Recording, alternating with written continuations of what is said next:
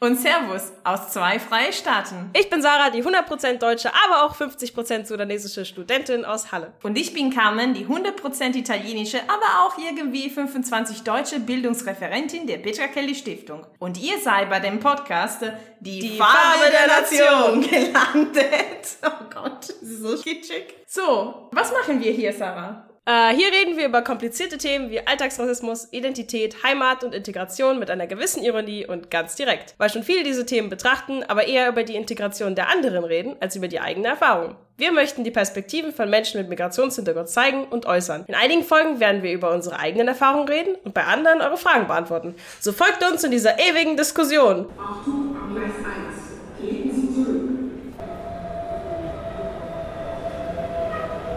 Heute ist eine von diesen Folgen, wo wir eigentlich auch über die Erfahrung von anderen reden. Wie bei der letzten Folge mit Carmen Colinas gesagt haben, sie war die Pressesprecherin des Verbandes Binationale Familie und Partnerschaften e.V. Und äh, wir haben gesagt, wir möchten jetzt so eine Reihe von Folgen euch äh, zeigen, veröffentlichen, wo wir mit den sogenannten Kinder des Verbandes äh, Generation reden. Also besser gesagt Personen unserer Generation oder ungefähr unserer Alters, die mit dem Verband zu tun haben. Heute sind wir bei Sharon zu Gast, äh, bei ihr ins Büro und Sarah ist dabei aus Halle. Guten Morgen. Hallo Halle. aus Halle. ja, ähm, Sharon, vielleicht äh, stell dir einfach vor, was machst du beruflich und was ist deine Verbindung zu dem Verband? Hi, guten Morgen euch allen, schönen guten Tag. Ich bin Paartherapeutin in München und ich komme zum Verband, weil ich tatsächlich meine Masterarbeit vor unzähligen Jahren damals ähm, mit dem Verband geschrieben habe oder mhm. ähm, dort Interviews mit dem Verband geführt habe und dann meine Doktorarbeit über deutsch-russische Partnerschaften geschrieben habe. Und okay. in diesem Zusammenhang habe ich ähm, mit dem Verband als Experten gesprochen zum mhm. Thema Migration und interkulturelle binationale Partnerschaften und Ehen. Mm. Ich finde das sehr interessant, weil wir bisher in Kontakt waren mit Leuten, die zu, mit dem Verband zu tun hatten und eher aus so Partnerschaften mit, äh, sagen wir mal, eher nicht weiße Migranten waren. Mhm. Und, und diese deutsch-russische Partnerschaft finde ich besonders interessant, weil äh, man häufig in Deutschland redet über diese ähm, Deutsch-Russen, die eigentlich nicht so ganz integriert sind, äh, aber doch, äh, äh weil, ähm, naja, sie sehen aus wie Deutsche, kann man schon sagen. ähm, was war für dich besonders an, an dem Studienfall? Ähm, du meinst jetzt ganz konkret an deutsch-russischen ja. Beziehungen? Ja. Ich glaube, wovon du sprichst, also die Stereotype, die deutsch-russische Paare haben, sind natürlich ganz andere als wie zum Beispiel ein deutsch-amerikanisches Paar mhm. oder ein deutsch-italienisches Paar. Ich glaube, dass die, die Herkunft einer Person immer auch mit Bildern oder Assoziationen verknüpft ist. Und so ist es auch natürlich bei deutsch-russischen Beziehungen der Fall. Woran man oft bei deutsch-russischen Beziehungen denkt, sind diese klassischen Klischees aus dem Fernsehen, mhm. wo er, für, also er ist eventuell ein Mann, der ich bin mir nicht sicher, ob ich darüber reden möchte, weil ich finde, dann reproduziert okay. man immer wieder die, die Stereotypen. Okay, okay. weil ich beispielsweise, ich kenne die Stereotypen nicht, Ach, weil ich nicht in, in Deutschland gewachsen bin und was versteht so. meine. Vielleicht reden wir mit, zwischen uns und dann wechseln wir Thema. Wir, wir können es auch rausschneiden. Genau, also, wir können rausschneiden. Super, weil genau. jetzt hatte ich nämlich auch dich gefragt, Sarah, ob du Bilder hast zu deutsch-russischen Beziehungen. Genau, vielleicht oh, fangen wir was? an. Ja, und gleichzeitig finde ich das tatsächlich immer schwierig zu sagen, ja, die sind so und so und die Bilder. Ja. Wie kann man da äh, Okay, aber tatsächlich, das ist ein, ein guter Anfangspunkt. Ich ja. habe beispielsweise keinerlei mh, hm, Ideen. Mhm. Also ich kann mich gut vorstellen, keine Ahnung, dass eher so die Frau aus Russland kommt, weil ich so viele kennengelernt habe hier in München, die für das Studium vielleicht hierher gekommen sind und man hat immer so auch als im Südländer äh, so diese Stereotyp der blonde, nördliche Frau mhm. und äh, man denkt, na ja, vielleicht äh, die Deutschen sind auch heiß drauf, also so diese klassische blonde, äh, stereotypische Frau, aber äh, ich habe keine Ahnung, wie das so, weil ich keine deutschen Medien konsumiert mhm. habe als Kind oder als junger Erwachsene. Mhm. Ich habe erst ein paar so Filme geschaut, aber nichts mhm. besonders also was man oft, oder das Bild, das es oft über deutsch-russische Beziehungen gibt, hat mit einem gewissen Powerplay zu tun, mit mhm. Hierarchien und auch der Gedanke, dass man Beziehungen eingeht, um dort etwas zu bekommen. Also ich okay. als Mann in Anführungsstrichen könnte dort eine, ein Topmodel bekommen und sie bekommt dafür den Zugang nach Europa. Okay. Ähm, und das sind natürlich die Bilder, die es erstmal gibt. In meiner Doktorarbeit habe ich dann aber festgestellt, dass diese Bilder sobald man in die Tiefe geht und sobald man mit den Personen wirklich redet, nicht haltbar sind. Mhm. Ähm, dass auch diese Bilder von als Russin habe ich keine Möglichkeit, in Russland glücklich zu werden, mhm. auch einfach veraltet sind. Okay. Das ist so meine Erfahrung. Mhm. Aber so ist es ja überall. Wir haben immer irgendwelche Bilder oder Stereotypen und halten an denen so stark fest, dass wir glauben, das ist die Realität. Und erst in dem Augenblick, wo wir uns näher damit auseinandersetzen, in dem Augenblick, wo ich feststelle, ach, dieses Stereotyp, das ist ja in Anführungsstrichen, das ist eine echte Person, dann sehe ich auch, dass das viel komplexer ist. Mhm. Ja, weil, weil wir viel mehr als äh, unser Migrationshintergrund sind, genau. unsere quasi mhm. Leitfaden. Äh, dazu, dazu kann ich auch noch was sagen, vielleicht. Mhm. Äh, ich habe, also auch weil jetzt die Frage kam, was ich so an Stereotypen von, von Russen mitbekommen habe, ähm, war das bei mir eigentlich was ganz Besonderes, weil ich ja Akkordeon spiele und mein mhm. Akkordeonlehrer ist aber Russe. Ah. Das heißt, ich hatte halt, äh, ich habe ja angefangen mit Spielen, äh, als ich fünf war und kenne ihn halt schon so lange, dass das für mich irgendwie, also ich hatte, ich war nie so richtig mit diesen Klischees konfrontiert, mhm. sondern eher mit, genau mit diesem, er ist mehr als sein Migrationshintergrund so. Er hatte halt den Akzent, den ich schon mal toll fand, aber er hat mir halt Akkordeonspielen beigebracht und hat in der Tango-Band gespielt und war halt dreidimensionaler Mensch, der einfach mega cool war und von dem ich viel Humor vor allem, glaube ich, habe, weil er, ein, er, er war sehr, sehr lustig, er war ein sehr witziger Mensch und ähm, ja, also ich glaube, das hat mich so ein bisschen davor bewahrt. Ich meine, Stereotype haben ja auch oft einen Sinn. Stereotype helfen uns, Dinge zu vereinfachen. Und wenn wir bei jeder roten Ampel in Anführungsstrichen auch überlegen müssen, ist es jetzt rot oder gilt es heute nicht, dann wäre es auch schwierig. Ne? Gleichzeitig in dem Augenblick, wo ich sage, das ist das Einzige, was gilt, habe oder noch schlimmer, mein Bild ist mit einer Wertung assoziiert, wie die sind schlechter, die sind böser, die sind gemeiner, die sind was auch immer, ähm, verlieren wir als Gesellschaft. Mhm. Aber vielleicht ähm, so aus diesem Beispiel genommen, äh, bist du in deiner Praxis äh, mit diesen Stereotypen eben konfrontiert und gibt es überhaupt eine Lösung, diese Stereotype, sagen wir mal, zu verlockern und diese mhm. Dimensionalität, wie, wie Sarah es beschrieben hatte, so diese Tridimensionalität zu erleben? Also ich glaube natürlich, wenn man hier die Paare kommen oft in die Therapie, weil sie weil sie Probleme haben mhm. Und dann zu sagen, ja die Art und Weise, wie du aufgewachsen bist, ist so anders, dass ich dich nicht verstehe. Das ist natürlich verlockend ja. und auch nicht ganz von der Hand zu weisen. Aber sobald man sagt, okay, es hat etwas mit deiner mit deinem Upbringing zu tun mhm. und nicht mit dir als kulturell italienische Frau, kulturell russische Frau, philippinische Frau, hat man die Möglichkeit, eine Person nochmal anders kennenzulernen. Ich glaube, mhm. indem man einfach neugierig bleibt, kann man diese Stereotypen auflockern. Okay. Das ist natürlich schwierig im Streit, weil man dann so festgefahren ist, aber gleichzeitig so diesen Mut zu haben und dieses, dieses Wollen, eine andere Person kennenzulernen, das glaube ich mhm. hilft total. Mhm. Voll spannend. Aber wenn wir schon bei deiner Praxis äh, und ja, also so dann deine Alltagsleben mit Paaren, die, ähm, also ich schätze, du hast auch reine deutsche Paare, die hier kommen, aber ja, natürlich. Äh, das ist besonders an deiner Praxis, dass du auch in anderen Sprachen mhm. anbietest äh, äh, und so weiter und so fort. Und würde mich interessieren, welche sind die besonderen Herausforderungen eine binationale Familie oder eine binationale Partnerschaft? wahrscheinlich auch die Dinge, die ein, eine binationale Partnerschaft so besonders machen. Mhm. Auf der einen Seite habe ich das Gefühl, beim anderen, oder es ist sehr offensichtlich, dass er mir eine ganz neue Welt zeigen kann. Gleichzeitig macht Andersheit und Differenz manchmal auch Angst. Mhm. In einer binationalen Partnerschaft hat man viel öfters das Gefühl, die eigene Comfortzone erweitern zu müssen. Okay. Mhm. Ich glaube, das ist eine der der größten Schwierigkeiten. Und das bezieht sich natürlich auf die Sprache. Dann bin ich manchmal gezwungen, nicht in der Sprache zu sprechen, die mir am allerliebsten fällt. Mhm. Oder ich bin gezwungen, meinen Urlaub nicht so zu verbringen, wie ich ihn die letzten 20, 30, 40 Jahre verbracht habe, sondern auch für eine andere Person offen zu sein. Und umso tiefer ich quasi jemanden kennenlerne, umso mehr sehe ich auch, das ist ja auch alles gar nicht nur Gold, sondern das hat manchmal auch ähm, Aspekte, bei denen brauche ich einfach, bis ich sie für mich gut einordnen kann. Mhm.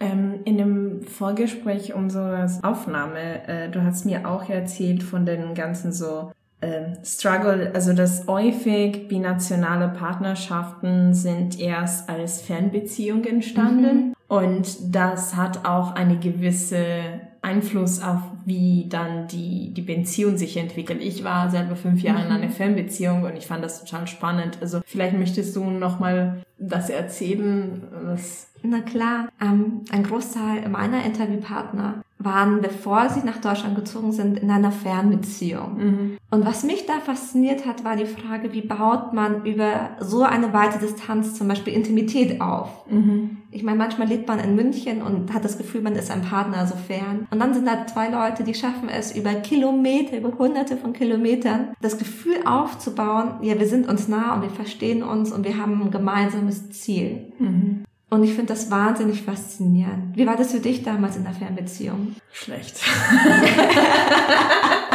äh, nee, nee, es, es, es war in Ordnung. Also wir sind eigentlich als in der Fernbeziehung entstanden als Paar. Mhm weil, also wir waren zuerst Freunde vier Jahre lang und dann erst als, also wir kommen aus der gleichen Stadt mhm. und erst als er nach Triest umgezogen ist für die Uni, dann mit den Fern und uns unregelmäßig zu sehen, dann haben wir bemerkt, dass es doch was mehr als Freundschaft gab und wir haben es einfach so versucht, am Anfang war für alle so, so ein Experiment. Wir haben gesagt, wir versuchen das. Und dann es hat doch funktioniert, aber wir sind immer ferner gewesen. Also mhm. ich bin dann auch für die Uni umgezogen und dann er ist nach Deutschland umgezogen und die letzten zwei Jahre waren tatsächlich sehr schwierig, mhm. weil wir sehr nah waren und ständig kommuniziert haben. Aber für mich war beispielsweise so eine Art, um die Fernbeziehungen zu äh, ertragen, meinen Tag so voll wie möglich zu machen. Mhm. Dass ich mit anderen Freunden was gemacht habe oder mit, mit dem Verein aktiv war mhm. und so weiter und so fort. Und das war für mich gut, indem ich nicht äh, so mich allein gefühlt mhm. habe.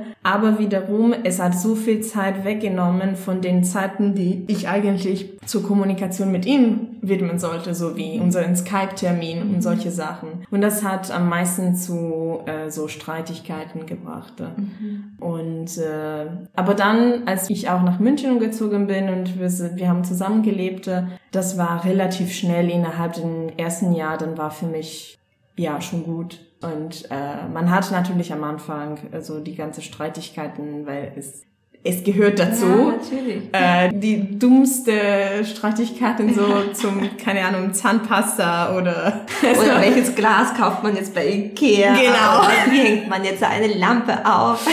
Oh Gott, ja, die Gardinen waren das... Oh, nee. Die Gardinen waren ein Drama. Ja, ja, jetzt, dass sie umgezogen sind. So die große Streitigkeit, die wir uns in 13 Jahre Beziehung hatten, das war, ging über die Gardinen. Also... Äh. Ja, aber naja. das ist doch so, also ich meine, das, das kennt man nicht nur als binationales Paar, aber nee, jedes Paar, genau. dass man, dass es Momente gibt, die sind so klein und nichtig und trotzdem merkt man, denkt man sich, wie konnte ich nur jemals mich in diese Person verlieben, die diese Art von Gardinen wollte? Wie ging das? Ich verstehe mich selber nicht und das soll das, der Rest meines Lebens, also ich soll mein Leben lang auf rote Gardinen gucken, obwohl ich eigentlich gerne Jalousien hätte. Das wird ein großes Drama. Also, und so ist es ja. Ich meine, wir lachen da jetzt so, aber es gibt, also ich meine, jedes Paar kennt diesen Moment mhm. von im Ernst. Und das Spannende ist aber, wie kann ich denn an dieser, an diesem Moment ähm, daran wachsen? Weil es geht nie um die Gardine, es geht dann meistens um ein, keine Ahnung, immer bin ich diejenige, die zurückstecken muss. Mhm. Oder immer bin mhm. ich, also ne, in Anführungsstrichen, immer bin ich, immer machst du das und das. Und plötzlich wird das so groß und sichtbar an dieser Gardine. Ja, total, total. Ähm, ja, aber das ist voll spannend und ähm, es war für mich persönlich auch ein Anliegen, diese Folge zu zeigen, dass binationale Familien sind eigentlich auch nur Familien, ähm, dass man sich nicht alleine fühlt, wenn man sich mit diesen Problemen konfrontiert ist, dass es eben ja voll normal ist eigentlich. ich meine, jedes Paar hat es, aber natürlich, man, man hat dann noch einfach noch, es fühlt sich alles noch ein bisschen intensiver an. Hm. Also meine Mutter kommt von den Philippinen und wenn meine Eltern geschnitten haben, war immer gleich der Gedanke, oh Gott, wenn sie jetzt wegzieht, dann zieht sie zurück auf die Philippinen. Okay. Und das Echt? ist was ganz, ja, also zumindest war das als Kind meine große Angst. Okay. Und ich weiß nicht, ob das, ob man die gleiche Angst hat, wenn die Eltern hier sind. Dass wenn man, Aha. also wenn es einen kleinen Streit gibt, dann zieht die halt, dann ist sie immer noch da. Aber Ja, aber würde das tatsächlich so bedroht oder angesprochen? meine Eltern sind bis heute glücklich und verheiratet. ich glaube, als Kind macht man sich da halt große Sorgen manchmal, Mhm. weil man das nicht so einschätzen kann. Okay, voll interessant. Was hast du denen, Sarah, gedacht? als- Also ich schätze, de deine Eltern sind Ehrlich? voll lieb äh, und Ja, aber die, die streiten schon manchmal sehr heftig. Also, also heftig, also es sind beide sehr dramatische Personen auf ihre eigene Weise, deshalb. Aber als Kind ist das schon so, dass man halt, glaube ich, mehr Angst hat, dass das irgendwie beendet wird oder so, weil man ja auch nicht so richtig Streits einschätzen kann oder die Heftigkeit oder so Personen so gut überhaupt lesen kann und äh, versteht, ob das jetzt halt einfach nur Drama ist oder ob das jetzt ein echter böser Streit ist und oh nein. Aber tatsächlich hatte ich nie die Angst, dass mein Vater wieder zurück nach Afrika geht. Ich weiß auch nicht warum, aber das kam mir nie in den Sinn, dass das passieren könnte. Also Okay. immer wenn ich gedacht habe, so oh nein, jetzt machen sie bestimmt Schluss, dann dachte ich ja, weiß ich nicht, bleibt halt in Deutschland. Also keine Ahnung, habe ich irgendwie nie drüber nachgedacht. vielleicht, weil er geflüchtet ist. Ist deine Mama also normal nach Deutschland gekommen oder doch geflüchtet? Meine Mutter ist tatsächlich für meinen Vater nach Deutschland gekommen. Okay, okay. Also mein, mein Vater hat meine Mutter auf den Philippinen kennengelernt, in einem Kinderheim, weil sie dort gearbeitet hat. Aha. Und dann, naja, hat man halt damals keine andere Möglichkeit gehabt, um ähm, außer zu also außer als Heiratsmigrantin zu migrieren. Mhm. Und dann ist meine Mutter halt für meinen Vater tatsächlich damals gekommen. Okay. Aber vielleicht ist das der große Unterschied, dass meine Mutter für meinen Vater und die Familie gekommen ist und deiner sowieso nach Deutschland. Mhm. Ja, das kann sein. Also ich meine, er hat ja auch vorher, er hat meine Mutter ja in Deutschland kennengelernt und hat da vorher schon hier quasi gelebt. So ähm, möglich wäre es, dass das daran liegt. Mhm. Ja, voll spannend. Ähm, ich wollte tatsächlich eher auch über also den persönlichen Hintergrund gehen, weil wir gesehen haben, dass du eigentlich erst als erwachsene Person Kontakt zu Verband hattest, also für dein, für die Recherche deine Masterarbeit und dann deine Doktorarbeit. Aber deine Interesse für diese Thematik der Binationalität äh, in, in Beziehungen hatte auch mit deinem familiären Hintergrund zu tun. Also wie ist die, deine Interesse entstanden? Ich weiß nicht, wie es dir da geht, Sarah, aber ich habe als Kind schon das Gefühl gehabt, man, man vermittelt oft zwischen verschiedenen Personen. Mhm. Und wenn Personen streiten, ehrlicherweise haben beide Seiten immer sehr gute Argumente. Und die Frage ist dann nicht, der, wer, wer kriegt jetzt recht, aber wie kann ich einen Raum schaffen, in dem beide gehört werden und ich quasi die beiden zusammenbringe. Und als Kind nimmst du das einfach automatisch auf, dieses, ich sitze zwischen den Stühlen, ich vermittle. Und das war für mich so normal, ähm, damit aufzuwachsen. Es war dann eher die Frage, ja, wie kann ich das, was für mich so normal ist, an den Punkt bringen, wo auch andere Leute damit davon profitieren können. Mhm. Voll spannend. Wie war es für dich, Sarah? Also jetzt, wo du es gesagt hast, tatsächlich ähnlich. Also ich habe ich hab gerade überlegt, ob was, was ich so gemacht habe als Kind, wenn meine Eltern gestritten haben, aber dann war das schon auch so, dass ich halt irgendwie meinem Vater erklärt habe, was meine Mutter gerade verärgert hat und äh, meiner Mutter erklärt habe, warum mein Vater nicht denkt, dass sie das verärgern sollte. Weil, ja, ich glaube, sie haben sich oft einfach nicht so richtig verstanden. Also, also nicht irgendwie, es war nie irgendeine bösartige Absicht, habe ich zumindest nie das Gefühl gehabt, sondern immer eher so, so, ein- so ein Missverständnis irgendwie. Also er hat das nicht so gemeint und sie hat es so aufgenommen. Und das war dann, habe ich immer versucht zu erklären. Ich weiß nicht, ob ich gut darin war, muss ich meine Eltern fragen, aber Naja, Sie hören sowieso den Podcast, dann können wir nachfragen. ja, aber irgendwie schon. Ja, Stimmt. Das ist gerade auch für mich eine Aha-Momente, weil ich das Gleiche mit meinen Eltern gemacht habe, im Sinne, dass mein Vater aus Süditalien kam und meine Mutter aus Norditalien. Und die Kultur und die Hintergründe sind so unterschiedlich. Ähm, beispielsweise, er war nie wirklich, also er, er war sehr liberal und fortgeschritten äh, für seine Alter und, und auch seine Herkunft, aber er ist in einem Kontext reingewachsen, wo wirklich eine starke Macho-Kultur gab, äh, also so eine gewisse Rolle des Mannes und so weiter und so fort. Und das war in viele Konflikte, die sie hatten, auch eine zentrale, also hat eine Rolle gespielt. Und ich habe ständig zwischen den beiden vermittelt. Also das ist gerade, ja, sehr spannend. Ja, also und manchmal wünscht man sich ja auch tatsächlich, dass da jemand ist, der einem zeigt, wie der andere eigentlich tickt, wenn man ihn wirklich, wenn man meint es ja nie böse. Ich glaube im Ernst, Leute würden anders handeln und verständnisvoller sein und ähm, sich sofort in die Position des anderen setzen, wenn sie es schon könnten. Mhm. Und ich glaube, wenn man das sich einmal vor Augen hält, der mein Partner versteht mich nicht, nicht weil er mich nicht verstehen will, sondern weil er es nicht kann, mhm. aus unterschiedlichen Gründen, dann haben wir alle ein größeres Interesse daran, offen zu sein Mhm. Und neugierig zu sein, zu fragen, ja, warum verstehst du es nicht? Und das nicht als Vorwurf zu formulieren, sondern so ehrliches Interesse. Ja, ja, voll spannend total cool. Auch, auch diese, naja, also vielleicht äh, die Welt wäre besser, wenn, wenn wir alle binationale Kinder wären. wir, wir, sind doch alle auf die eine oder andere Art und Weise Vermittler. Ich meine, wir alle, mhm. also ich meine, du hast jetzt gesagt, dein Vater kommt aus Norditalien, Norditalien, Süditalien. Ja. Und äh, das haben wir natürlich Kontinente, oder unsere Eltern Kontinente zu ja. überbrücken. Aber ich meine, du kannst jetzt wahrscheinlich, können wir unsere Nachbarn in dem Haus fragen und schauen, welche Gemeinsamkeiten haben die oder in welchen Punkten können die streiten. Mm, ja, total. Ähm, eine letzte Frage, die ich hatte, und äh, da würde ich einfach euch reden lassen, weil ich finde total spannend. Ähm, als wir uns kennengelernt haben, habe ich festgestellt, dass du die erste oder eine der ersten bist, mit dem wir uns unterhalten haben, die eigentlich aus einer binationalen Familie kommt, wo aber die Mutter die Migrantin mhm. ist und nicht der Vater. Und dann habe ich mich gefragt, ob es einen Unterschied machte, wenn deine Mutter oder dein Vater der Migrantenteil in einer binationalen Familie ist. Also Wer ging beispielsweise bei euch äh, beiden, also ich meine Sarah und Sharon, in der Schule, als man mit den Lehrern reden sollte? Oder welche Rolle haben dann euren jeweiligen Eltern gespielt quasi in der mhm. Familie? Würde mich interessieren. Mhm. Das ist, eine, ist eine spannende Frage. Und gerade im Vergleich, weil man selbst nimmt ja seine Umwelt oder sein Leben als total normal wahr. So, so mhm. war es halt. Also halt aus seiner eigenen Perspektive. Ja. Bei mir war es zum Beispiel schon so, dass mein Vater zu den Elternsprechtagen gegangen ist, als wir jünger waren. Ähm, und an den Momenten, wo mein Vater nicht konnte, weil er zum Beispiel im Ausland gearbeitet hat, bin ich gegangen. Okay. Ja, weil meine Mutter ähm, spricht Deutsch und die versteht es, versteht es, aber nicht auf dem Level, den man oder auf dem Level, das man, das man braucht, mhm. wenn man mit Lehrern unter sich unterhält. Mhm. Und dann wirklich, es sind manchmal ja Kleinigkeiten, die sagen, okay, mein Kind braucht jetzt Hilfe oder mein Kind bräuchte jetzt, äh, bei dem läuft alles gut und diese kleinen feinen Nuancen waren für mich einfach viel einfacher äh, wahrscheinlich als für meine Mutter. Wie ja. war es bei dir? Äh, bei mir waren eigentlich immer beide, aber auf sehr unterschiedliche Weise. Mhm. Ähm, also ich glaube, mein, mein Vater hat ein etwas übersteigertes Selbstbewusstsein manchmal.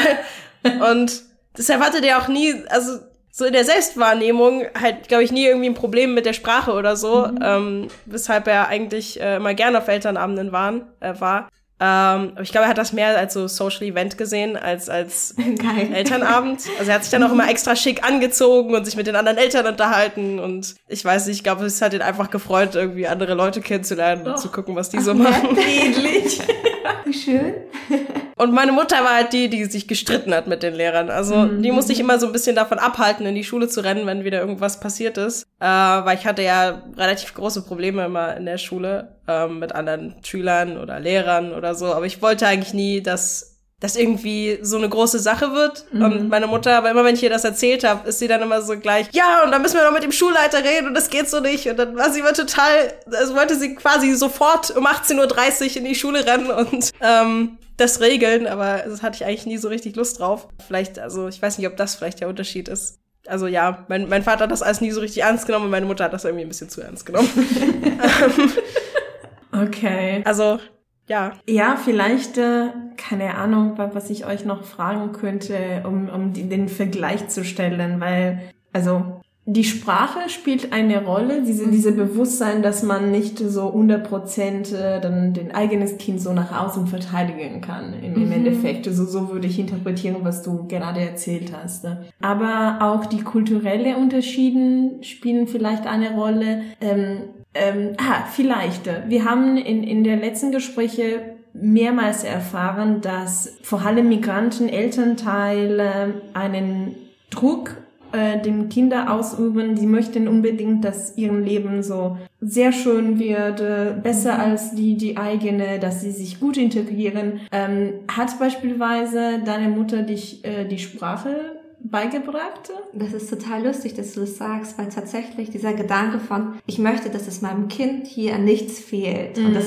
es keine Nachteile hat, ähm, war für meine Eltern natürlich ein Thema. Und tatsächlich, also man wollte meine Mutter mit mir früher natürlich andere Sprachen sprechen. Meine Eltern haben früher auch Englisch gesprochen und alles. Dann kommt man in den Kindergarten und dann ist natürlich, nicht alle Kinder sprechen immer gleich gut schon Deutsch oder haben mhm. ähm, von der Aussprache schon das richtige Level. Und damals hieß es dann, oder wurde meiner Mutter und meinem Vater gesagt, sie sollten lieber nur noch Deutsch mit mir reden, weil man sonst die Sorge hätte, dass ich danach Probleme hätte in der deutschen Sprache. Okay. Okay. Und das heißt, sie hat aufgehört okay, natürlich, mit dir? ja, okay. weil ich meine, das ist das Erstgeborene, du kennst dich nicht aus, das sind dann die Spezialisten und die Experten. Mhm. Und ich weiß, heutzutage ist, sind wir weiter in dem, was wir wissen. Wir wissen, Kinder können mehrere Sprachen lernen und dass das gar kein Problem ist. Aber früher, vor knapp 30 Jahren, mhm. ne, war das eben eine ganz andere Geschichte. Mhm. Ja. Welche Muttersprache hat deine Mutter? Ähm, auf den Philippinen spricht man sehr viele verschiedene Sprachen, mhm. so knapp 100 Sprachen. Meine Mutter hätte mit mir dann Tagalog gesprochen und ähm, Ilongo. Okay. Aber das sind so, okay. so ganz kleine Inselsprachen. Mhm. Okay, und äh, du hast dann das nie gelernt? Also ich kann so Kindersprache, ich kann sagen, ich liebe dich, ich bin hungrig. Zahlen von 1 bis 10. Ja, genau, Zahlen von 1 bis 10. Ich Der kann Klassiker. auch sagen, du bist ein Affe. so die wirklich wichtigen Sachen, genau. wo du denkst, so, genau, damit lasse ich dich jetzt auf die Straße und du kommst heim wieder zurück. Aber ich bin hungrig ist schon sehr praktisch im ich, Ausland, würde ich sagen. Ich bin hungrig und ich, ich bin müde und, und ich bin satt. Ist doch, also, das ist schon ein guter Grundansatz. Äh, schätze ich. Wie war's bei dir, Sarah?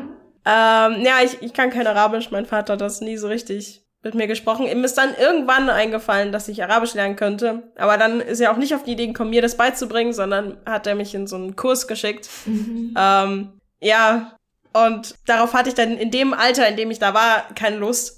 Ähm, mhm. Was ja auch sehr typisch ist irgendwie. Ja, und mittlerweile finde ich es doof, aber und ich glaube, er findet es auch doof, aber kann man irgendwie nicht so richtig ändern. Also natürlich kann ich versuche es jetzt ähm, selber zu lernen, aber es ist etwas, etwas spät, würde ich sagen. Ja, man hat halt nicht mehr den, also man kann es immer noch lernen, aber man mhm. hat nicht mehr diesen Vorteil, den man sich halt ja. wünscht, als ich weiß dann, wie so eine Sprachintonation funktioniert oder mhm. bestimmte Wörter, wie man die ausspricht und die Grammatik, dass man dafür ein intuitives Gefühl hat. Ja. Und im Arabischen gibt's halt so Laute, die kann ich überhaupt nicht aussprechen. So, das, das geht einfach nicht. Ich weiß nicht, wie, also wie das genau funktioniert. Ich glaube, das muss man irgendwie schon gehört haben als Kind und gelernt haben. Mhm. Ähm, so, so ein paar Laute, die schwer zu bilden sind, wenn man Deutsch gelernt hat, ähm, denke ich. Mhm. Das ist so ein bisschen ja. mein Problem auch teilweise. Ja. Schade. Ja. I feel you. das war jetzt eine Therapiesession. Nein, nein, das nicht. Nee, aber das würde ich auch nicht. Wir müssen jetzt für diesen Podcast zahlen. Das ist ein Scherz. Nein, keine Sorge. Nee, aber das finde ich, interessant, dass deine Mutter mindestens am Anfang versucht hat, dir so, so eine andere Sprache beizubringen, ja. beziehungsweise ein, eine gemeinsame Sprache des mhm. Haushaltes, also im Endeffekt, was deine mhm. Eltern auch zusammengesprochen haben. Ja. Genau. Also deswegen auch, glaube ich, eher Englisch nochmal alleine, mhm. weil man manchmal, glaube ich, Angst hat, ja, wenn mein Partner meine Sprache nicht spricht, mhm. dann schließe ich ihn aus und ich will ja, ja nicht, dass er nicht Mhm. Dass, er, dass er das Gefühl hat, er wäre nicht Teil dieser Familie. Ja, spielt auch natürlich auch eine Rolle. Hm, interessant. Ähm, fällt euch ein, so andere Bereiche, wo es vielleicht einen Unterschied machen könne, äh, ob deine Mutter oder eben dein Vater so Migrant ist? Also ich glaube, es macht generell große Unterschiede, dadurch, dass man ja eine unterschiedliche Bindungen hat zu ähm, Mutter und Vater. Mhm. Also ich denke, das macht schon Unterschiede, aber eher fast gar nicht so krass wegen dem Migrationshintergrund an sich, auch jetzt wegen diesen Unterschieden, sondern eher wegen Rollenbildern. Mhm. Also ich denke, ich denke, das macht halt krasse Unterschiede. Also generell auch wie, ähm, ist mir gerade aufgefallen, auch wegen dem Selbstbewusstsein von meinem Vater, dass er ein mhm. ganz anderes war dann als äh, jetzt von deiner Mutter, also so wie ich das mitgekriegt mhm. habe, also was so Sprachkenntnisse angeht. Und ich glaube, das liegt eher daran, dass er halt als Mann im Sudan aufgewachsen ist und das halt große Unterschiede macht. Ich glaube, da ist halt das Selbstbewusstsein ein ganz anderes und ähm, ist mir nur gerade aufgefallen. Also sowas halt vielleicht. Merkst du an de in deinem Leben oder in deinem Alltag, dass du so einen sehr selbstbewussten Vater hattest? Äh, oh, ich, ich glaube schon. Aber ich glaube, es hat nicht so krass auf mich abgefärbt. es ist eher, ähm, manchmal habe ich so ein paar Ansichten von ihm, glaube ich, übernommen. Also er hatte oft so, so dieses, also so dieses bisschen Stolze und ich krieg das selber hin und äh, ich mache alles selbst und wenn man alles selber macht, dann ist man starke Person und wenn man Hilfe braucht, ist man keine so starke Person und so. Mhm. Ich glaube, das habe ich viel übernommen. Also dieses, ja, er hat sich auch oft so ein bisschen beschrieben als äh, er ist so der einsame Wolf und der kann alles selber eigentlich. Das hat er meiner Mutter halt auch oft gesagt, so er könnte auch alleine klarkommen und so. Das war halt irgendwie mal so sein Argument. Ähm, dass er halt das alles eigentlich gar nicht braucht und er könnte auch von Wasser und Brot leben und so. Und das war für ihn so das stärkste Argument irgendwie immer. Mhm. Ich glaube, das habe ich viel übernommen, dass ich irgendwie mal alles so ein bisschen alleine schaffen möchte und ja, das ist schwer zu überwinden, sowas. Ja, so dieser, dieser Wunsch nach Unabhängigkeit und ja. Ja, aber lustig, dass du es sagst, weil ich habe ein ähnliches Bild von meiner Mutter. Die ist zwar auf der einen Seite sprachlich nicht so selbstbewusst mhm. und trotzdem hat, gibt es auf den Philippinen dieses Bild von so einer sehr starken Frau, die nicht weint und die Familie so zusammenhält, auch wenn alles so in mhm. Trümmern liegt, in Anführungsstrichen, und so super anstrengend ist. Das heißt, es ist lustig, weil das habe ich auch von meiner Mutter, so dieses so stark sein und, mhm. ähm, und ich habe einen riesigen Respekt einfach für meiner Mutter. Mhm. Weil wenn ich mir vorstelle, ich müsste für eine andere Person in eine andere Stadt allein ziehen und dann aber vielleicht sogar in ein anderes Land, in dem ich davon noch nie war, da habe ich wahnsinnig viel Respekt, weil ich finde mhm. das total mutig. Ja. Ja, das ist tatsächlich so, dass der Migrantenteil viel mehr Herausforderungen überwinden musste, um eben diese familiären Status zu genießen mhm. und stellt keine Minderwertigkeit an der anderen Partner, mhm. ähm, weil es ist einfach natürlich eine Tatsache, dass du mehr Herausforderungen überwinden solltest. Also wegen Integration, Sprache, Kultur, allein sich fühlen und mhm. so weiter und so fort. Äh, und ja, finde ich klar. Also wir haben vielleicht tatsächlich festgestellt, dass es keine großen Unterschiede macht. auf den ja. Vater oder die Mutter, aber, aber schon in den Rollenbilder, die mhm. man im Kopf hat. Ja. ja. Und dann nimmt man sich natürlich auch immer nur das, und das sind ja Einzelpersonen. Ne? Es mhm. ist so eine Person, die jetzt die kompletten Philippinen symbolisiert oder auch nicht. Mhm. Und dann kommt bestimmt auch noch dazu, dass man seine Eltern ja gewissermaßen liebt. Also man will ja auch die guten Seiten an ihnen sehen. Mhm. Ja, klar. Also natürlich, ich weiß, es gibt auch Familien, da ist das nicht so der Fall. Aber ich sehe das zumindest jetzt gerade bei Sarah und mir so ein, mhm. schon auch eine Dankbarkeit. Ja, klar. Auf jeden Fall, ja. ja, weil man etwas überwinden hat, auch für die Familien, auch für die Kinder. Mhm. Und, und ähm, das ist, du bist quasi ja ein, ein Ergebnis dazu, mhm. was man gemacht hat und wofür man gekämpft hat. Mhm. Ja. ja. Voll schön. Ähm, gibt es vielleicht so als letztes Wort, bevor wir dich ähm, so in Ruhe lassen in deinem Praxis? ähm, was ist für dich wichtig zu kommunizieren an mögliche binationale Partnerschaften oder Familien, die uns hören? Also auch in deinem Beruf als Beraterin und so. Mm. Das ist eine gute Frage und über die Frage habe ich mir auch schon viele Gedanken gemacht. So was würde ich Leuten mitgeben oder Paaren mitgeben, die das Gefühl haben, sie müssen Differenzen überwinden. Mhm. Ähm, das erste ist, dass man mit dem anderen und mit sich selbst geduldig sein muss. Weil ich glaube, man will, der andere will lernen und man selbst will ja auch lernen. Bloß das funktioniert halt oft nicht aufs erste Mal. Und ich finde, dass eine ganz eine schöne Qualität tatsächlich ist, neugierig zu sein mhm. und offen zu sein für die andere Person solange da Neugierde ist, ist da ja auch Wertschätzung und Respekt. Und ich glaube, das sind essentielle Punkte, die wir niemals vergessen dürfen, damit eine Partnerschaft funktioniert. Mhm. Und als drittes vielleicht, es wird, also gerade wenn man dann Kinder hat, werden manche Streitigkeiten so fundamental wie in welcher Region erziehe ich mein Kind oder mit welcher Sprache oder ich möchte gern, dass mein Kind mehr Bezug zu den Eltern hat, die am anderen Land leben egal wie man sich entscheidet, es wird gut werden. Wichtig ist, glaube ich, dass man als Eltern ein Team ist, weil man als Eltern quasi diese Heimat für ein Kind ist, das sich sonst zwischen den Welten fühlt. Hm.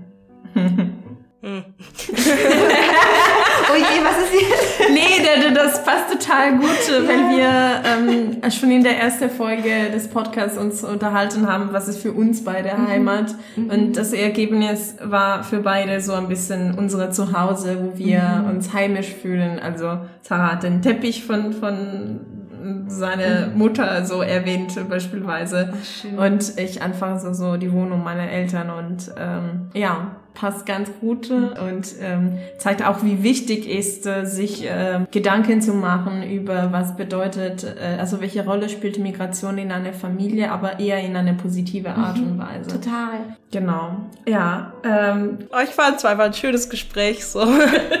es ist irgendwie immer gut, sich mit Leuten zu unterhalten, die ähnliche Erfahrungen gemacht haben. Dann fühlt man sich irgendwie, ja, nicht, nicht so allein. Ich meine, also, Ja. ja, finde ich aber schön. Ja, ich danke euch. Bei mir ging es ähnlich. Es ist schön zu merken, man ist nicht, also man ist Teil von einem Größeren. mhm. Ja. Das ist schön. Das tut Ja. gut. Das tut einfach gut. Ja. Und wie gesagt, wir binationale Kiddies werden die Welt erobern. ah, gut, ähm, dann das war's für diese Folge. Folgt uns, äh, folgt diese und weitere Gespräche über Spotify, Apple Podcasts, Soundcloud und alle möglichen Apps, wo ihr Podcast hört. Wo die Petra Kelly Stiftung Weiterdenken, Heinrich Böll Stiftung Sachsen über Facebook, Twitter, Instagram und nicht vergessen, uns zu folgen unter FDN der Podcast. Die Musik ist von Kevin MacLeod. Genau. Oh, jetzt muss ich nochmal Tüdelü Ja. sagen. Tüdelü. Ciao.